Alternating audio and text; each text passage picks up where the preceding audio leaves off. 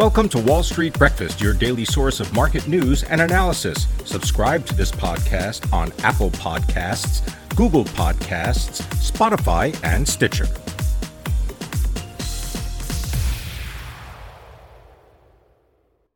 Good morning. Today is Thursday, October 7th. I'm Pim Fox. Our top stories include a U.S. debt deal is in the wings. Bitcoin bounces, and a global coal shortage means lights out in China.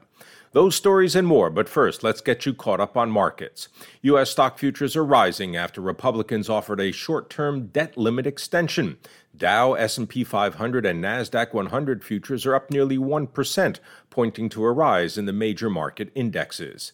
In the bond market, the yield on the benchmark 10-year U.S. Treasury note rose to 1.53%.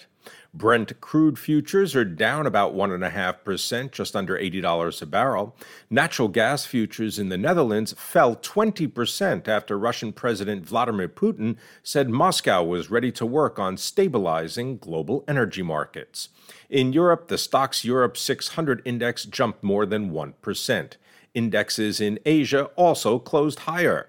Hong Kong's Hang Seng climbed 3%, shares in South Korea rallied nearly 2%, and in Japan, the, the Nikkei 225 added half a percent.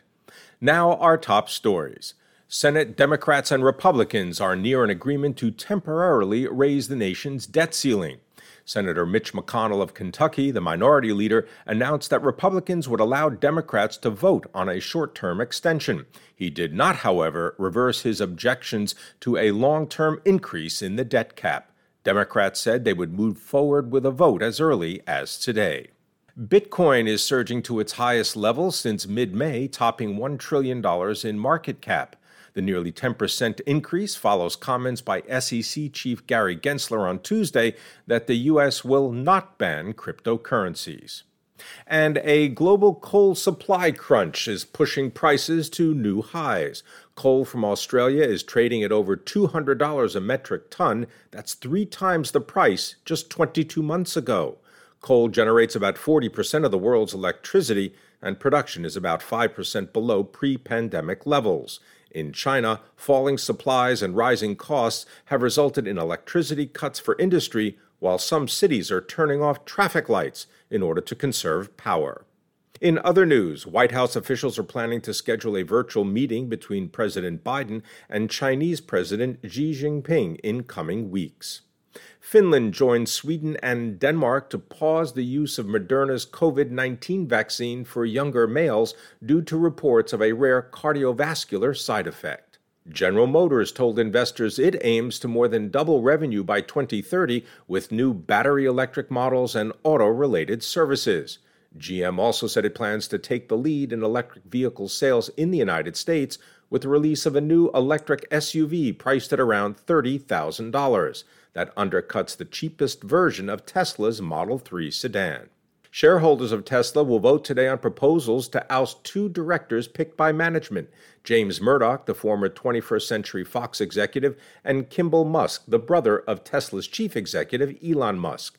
In separate news, Tesla is raising car prices by 1,000 to $2,000 on some models.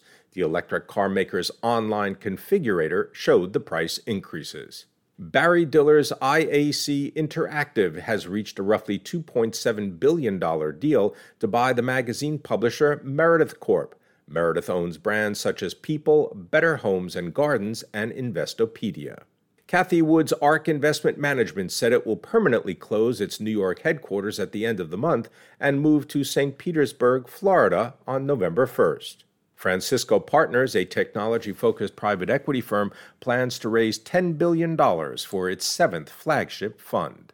New search results on Google Flights will show users the carbon emissions of their prospective trips so that a buyer can see their environmental footprint in the same way they can currently sort for price and flight duration.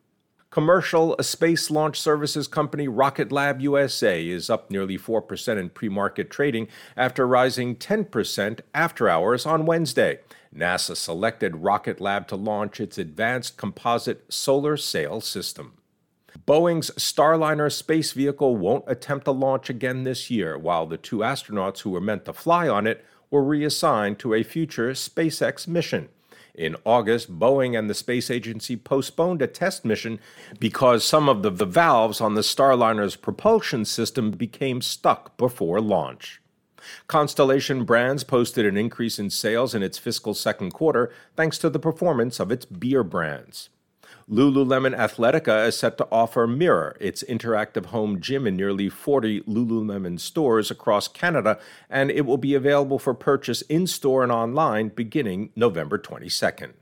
New denim styles helped drive Levi Strauss earnings while the company raised its full year outlook. NVIDIA is proposing concessions to the European Union for its $54 billion acquisition of ARM. Royal Dutch Shell said Hurricane Ida is expected to add losses of around $400 million to its adjusted earnings and cash flow from operations in the third quarter. U.S. Energy Secretary Jennifer Granholm raised the prospect of releasing crude oil from the government's Strategic Petroleum Reserve to maintain price stability. Electronic Arts shares dropped nearly 10% on reports about bugs Reddit users are finding in the beta version of Battlefield 2042. Carnival Cruise Line said it plans to have more ships in operation in January and February as it works towards the return of its full schedule of sailings from U.S. home ports in the spring of 2022. Amazon's live streaming video game service Twitch confirmed that a massive data breach has occurred. The leaked data is said to include the entirety of the website's source code and comment history dating to the early days of the platform. It also includes creator payout reports from 2019, mobile, console, and desktop client data, internal Amazon Web Services data, and proprietary software developer kits. The European Union is preparing to bring an antitrust charge against Apple regarding its near field communication technology that's used to make contactless payments. Shares of Affirm Holdings jumped nearly 20% after Target said it's partnering with the Buy Now Pay Later company to allow customers to pay for purchases in installments in time for the holiday shopping season. Twitter said it will sell the mobile ad firm MoPub to AppLovin for $1 billion and the Nobel Prize in Chemistry was jointly awarded to U.S. based scientists David MacMillan and Benjamin List of Germany for their work developing a new tool for producing molecules with a range of useful applications. At 7 a.m. Eastern, stocks in Europe are higher. U.S. equity futures are up as much as 1%, while crude is lower by 2% at around $75.68 a barrel. Gold is slipping a tenth of a percent to $1,760 an ounce. Bitcoin is up more than 6% at over $54,000, and the 10 year Treasury yield is 1.53%, while the US dollar is steady against the yen at 111, unchanged versus the euro at 115, and slightly weaker against the Canadian loonie at 125. On the calendar today, fresh figures on the number of Americans who have applied for first-time unemployment benefits in the weekend at October 2nd. They're due out at 8:30 a.m. Eastern. At 3 p.m. Eastern, we'll get consumer credit followed by the Fed balance sheet and money supply report. That's at 4:30 p.m. Earnings scheduled for today include Conagra Brands, Tilray, and Lamb & Weston. Thanks for downloading this episode of Wall Street Breakfast. If you have comments, criticism, or suggestion to make the program more relevant, please do so below. Your feedback is greatly appreciated. That concludes today's Wall Street Breakfast. Thank you for listening. For the best news and analysis on the web, go to seekingalpha.com. To subscribe to this podcast, go to Apple Podcasts, Google Podcasts, Spotify, and Stitcher. You can sign up for our other podcasts, Alpha Trader and the Cannabis Investing Podcast, on those platforms as well.